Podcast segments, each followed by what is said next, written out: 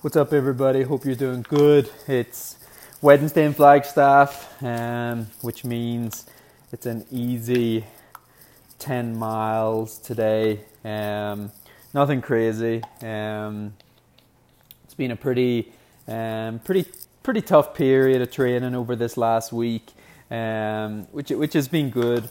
Um, obviously, altitude, you you be careful for a period of time, and then you kind of get as long as everything's going good and as long as your body seems to be recovering and you're not always exhausted, well, then you can kind of crank a little bit and I guess work just as hard as you would at, at sea level um, within sort of like reason. Um, so, yeah, so things are pretty good. I did a pretty, not like a super hard run on Sunday, but like it was still a pretty challenging run for various reasons. Um, obviously it's altitude and anytime you include hills at altitude into your long run it's pretty tough. Um, one of the challenges with flagstaff at the minute is because it's pretty hot and pretty dry means that like where i do well where i did this long run um, the road is just it's just i would try to describe it as like dusty but it's not like dusty it's kind of like soft sand so you end up just finding yourself like maybe working um, just a little bit harder um, to sort of run like usual speeds, um, which is fine. Um, but it just meant I had to work um, a little bit harder on things like just just balance and core and you know it, it's not it's so easy to just run a long road um, when you throw in like mixed terrain and and stuff like that it can be it can certainly be a different kind of challenge. Um, I didn't go super quick, um, but it was still it was still decent. Um, I think I averaged like six six just under six twenty, um, which is fine. Um, I don't really like. I think when I was in the heart of marathon training, um, I did like a long run on that same road. Um, it was much longer but it was probably similar sort of effort. And I end, I think I averaged like 608 that day. Um, so that's a pretty good sign. Um, then I came off Sunday and I've still been like hammering the things that like I told you guys about, like the yoga and um, I actually I actually ended up reading I read an article by it was an article done about like like Alberto Salazar, and I actually paid nineteen dollars for it, um, which is fine. Like I, I don't mind. Like that, you know, it's my job to be better. So um, I thought I like why not? Like I'll pay and have a little read at it. Um, and basically, it was it was it it's it it was I guess talking about like like Salazar's training with like Mo in mind and Galen Rupp in mind and um it, it's funny that I think it's a lot of the stuff that like like I've been sort of like focusing on recently and trying to like preach a little bit about like you know we're not I think we've got an eye after after Houston Marathon I fell into this one. I'm going to go back and say that I don't I don't know if fatigue played a role in what was going on with me or if it was some of the following that I'm about to talk about um, after Houston Marathon, I got into this idea that I could just run, right? And so all I was doing, I wasn't doing gym anymore. I wasn't doing any of the glute bridges, crab walks. Like um, I used to do, not necessarily like plyometrics, but but as I would warm up for gym, I would do like bounding and skipping and um, just just some very low level um, plyometrics. Because of my groin injury, I wasn't doing any strides or hills or anything like that. I had to be very careful. Um, so when I read this thing about this like document or whatever that I paid $19 for, anyway, when I was reading it about Salazar and how he like coaches the very very at the very very start he just says it's it's along the lines of like a lot of years ago we we were of the impression that two to three hours a day was the maximum amount of training you could do to kind of better yourself as a runner. Um, and that would be like that would be like let's say on a Sunday you do a two hour run and then like 30 minutes of core in the afternoon. Um, or it would be you know on a monday you do your double run and you do your your lifting or, or whatever you're going to do um, but it was it was very much and, and i and i've quoted this before you know like the like my dad once upon a time when i was younger like you know or or we say it's not the two to three hours training you do a day it's the the other 21 to 22 hours a day etc etc there's there's definitely a belief that that's the case um, now, there's also a belief that for a lot of people that running is the only sort of training that you can do. Again to better yourself as an athlete. Um, so in the first the first sort of like page or two of this PDF document, it's all about it's all about like mainly again stuff I've been talking about recently, but making your making your body and mind a much more complete body and mind for for running for distance running um, and you know when I when I raced Houston Marathon and my hamstrings were like bothering me in the last like eight to ten miles of the race. I knew that they had been bothering me in the training build up a little bit so it wasn't just fatigue from the race. Fatigue played a role of course but it wasn't just fatigue from the race. It was a it was an issue that I, if I didn't address, would just hinder me in future again. Um, now, basically, I finished the race and realized that, fuck's sake, like, if if I had worked on that in the build up, the fitness that I had on race day would have resulted in a better result. You know? So my fitness on race day was at a level that was better than 214.34. Um, now, it doesn't fucking matter because at the end of the day I ran 214.34. That's not the point that I'm trying to make. It's not a boo-hoo. It's not a it's a it's a it was my responsibility to not have bad hamstrings on race day or not have some type of biomechanical issue going on that um would have resulted in bad hamstrings. Um, let's let's let's compare it to Salazar in this article talks about like you know comparing it to a car, and I've done this before. Like I've talked about having the engine of a Ferrari and the the chassis of like a Daihatsu or whatever. Um, let's let's compare two cars, right? You can you can you're gonna race one another. Um, you can pick you can pick one or two cars. You can pick. Um, let's say a Porsche the fuck's sake, I hate big fucking trucks and highways.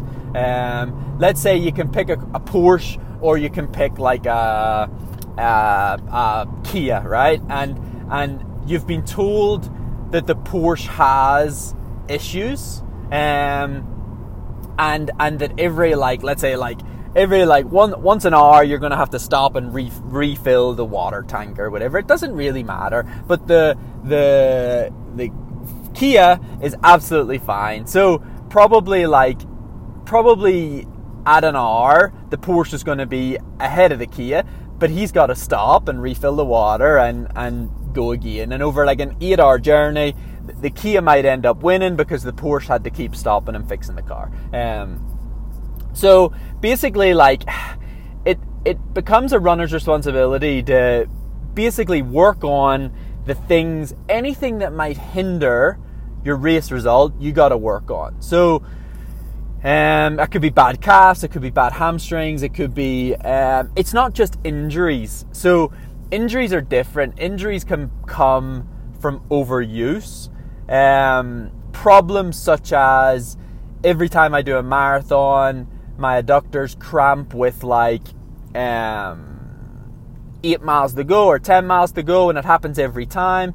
Probably there's a biomechanical issue going on, or there's a strength component issue going on that is preventing you, the athlete, from racing better. Your fitness suggests that you can run better, but your adductor issues, they're they're basically suggesting otherwise. They're basically saying, "Fuck you." Um, we're not going to keep running at race pace because we're we're hurting. Um, and so this is this is what went on after after Houston Marathon. I kind of thought, you know, shit, like, what's the point in me building? I, and I said this a few times to the physios at home, to the setup at home, to the at the Sports Institute. I was like, you know, I feel like I could have prepared elsewhere, not at altitude, been less fit, but got more attention from either physio, S and C, whatever I needed um, and race better because my hamstrings wouldn't have hurt. Now, my hamstrings did hold me back quite a lot, mentally and physically. Um, so this article starts in that retrospect. It says like you know there's there's there's heaps that you can be doing. We've realized, or Salazar and NOP have realized, and and don't don't everybody fucking just jump to drugs. You know this that that really pisses me off. Like like yes, there's there's hints that drugs can be be there, but it's not drugs that are taking them from like I don't know 29 minutes for 10k to 26. There's still a lot of fucking hard work being put in there, and they still focus on a lot of things that are really valuable. Um, so let's not just start thinking drugs and lose interest in what I'm saying. Um, basically, there's they talked about I think nine nine things, nine nine um, energy systems and physical things that can contribute to um, being better. Um, things like cardiovascular system, aerobic system, anaerobic system, lactic system, um, body body's kind of physical strength. Um, the, sorry, that was skeletal system, skeletal system, whatever it is. Um, nutrition, blood chemistry, um, and I've probably forgot psychological system. But anyway, it talked about working on all these things, um, and obviously one, uh, one my my podcast. I think the last podcast I did um, was very much along the lines of I think to run under two hours eleven thirty for marathon, which I absolutely believe I can do because I don't I'm gonna say I don't think it's that hard. It's it's really fucking hard, and you've got to be really into what you're doing and really excited about what you're doing, and hopefully it won't tire you out that much. But you need to work on everything. I think what happened after Houston is all I did was run. And I ran more because I thought the answer was more mileage. That was like a lazy way of thinking. The answer was not necessarily more mileage. What I should have done after Houston was identified what Houston did to my body, as in Houston fucked my body up a bit, hamstrings, stiffness post marathon. I should have been thinking logically and fixing what Houston had done to my body and then working on the things that my body perhaps lacked to go and run to 11:30. What are the characteristics of a distance runner who runs to 11:30? Do you think a distance runner who let's say for example can't break 14 minutes, can't break 29 minutes for 10k, do you think that distance runner is going to run sub to 11:30? I find it very hard to believe. I think if you went through the rankings, uh, there's going to be anomalies that have done it. Very, very, very few. Um, do you also think a runner that is going to break to 11:30 doesn't do S and C? Do you think that you know there's going to be characteristics that's going to fit the profile of a runner that can run 2 hours 11:30? I would I would imagine and this is what I'm doing by the way. I'm trying to a, a, couple of weeks ago, I had this idea that imagine you could. I was going to tweet about it, but I, I, don't think I could fit it in a tweet. Anyway, imagine you could click your fingers and become anybody in the world, right? What would happen for most of us is you would click your fingers, you would become Rory McIlroy, okay? And within overnight, you would change, you would become Rory McIlroy. Um, now, you would just be Rory McIlroy's body, um, ability at golf, etc., etc. Now, what's going to happen is that in three to four months' time, Rory McIlroy isn't going to be a good golfer anymore. Um, and the reason for that is because yes, you've become Rory McIlroy, but you you're not you don't have his brain, you don't have his work ethic, you don't have, and so you're going to work out, you're going to wake up in Rory McIlroy's body, and you're going to be like, this is fucking amazing. And day one, you're going to go out in a golf course, and you're going to be an absolute beast. It's going to feel so good. You're going to be so excited about it, and then normally Rory would finish a round of golf, and he would chip for an hour, and he would putt for an hour. But you're too busy. You kind of you want to go party because you've got all this money that Rory McIlroy has, and you want to go for fancy meals. And anyway, within a short period of time, Rory McIlroy will no longer be Rory McIlroy. He will be Rory McIlroy that was Rory McIlroy and is now probably putting on weight, pretty lazy, spending all his money, etc., etc. So, the idea is that we actually all have the luxury that we could already be these really impressive sports stars but we don't want to be, right? You think you want to be, but you don't really. You you probably even think that I have life pretty fucking great. Um, in Flagstaff, you know, like d- living the dream, training with Edward Cheserek, like living the fucking dream. Like, oh, I'm, I'm sure a lot of people would love that. Um, however, I do the same thing every day, right? I get up at six thirty. I go train when I finish training, I go straight to the gym so that I can do the sauna post training. Um, it fucking kills me, the sauna. Absolutely kills me. It's disgusting. Training's like the easy part of the day. The sauna for 20 odd minutes is absolutely disgusting. Um, then I leave, and I don't mean disgusting as in hygienic, I just mean it is really hard to sit in a sauna for longer than your body wants to. Um, I leave the gym, I go home, I make breakfast. I do Normatecs because if I don't do Normatecs, I feel guilty that why would you own Normatecs and not do Normatecs?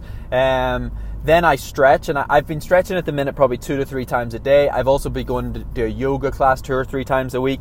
Monday, Wednesday, Friday, I go to the gym at 1 p.m. and I do S and C stuff with my S&C coach. Really, really useful to have someone sort of watch over what you're doing. Changes it up all the time. Um, changes the stimulus to the body. I think that's really, really good.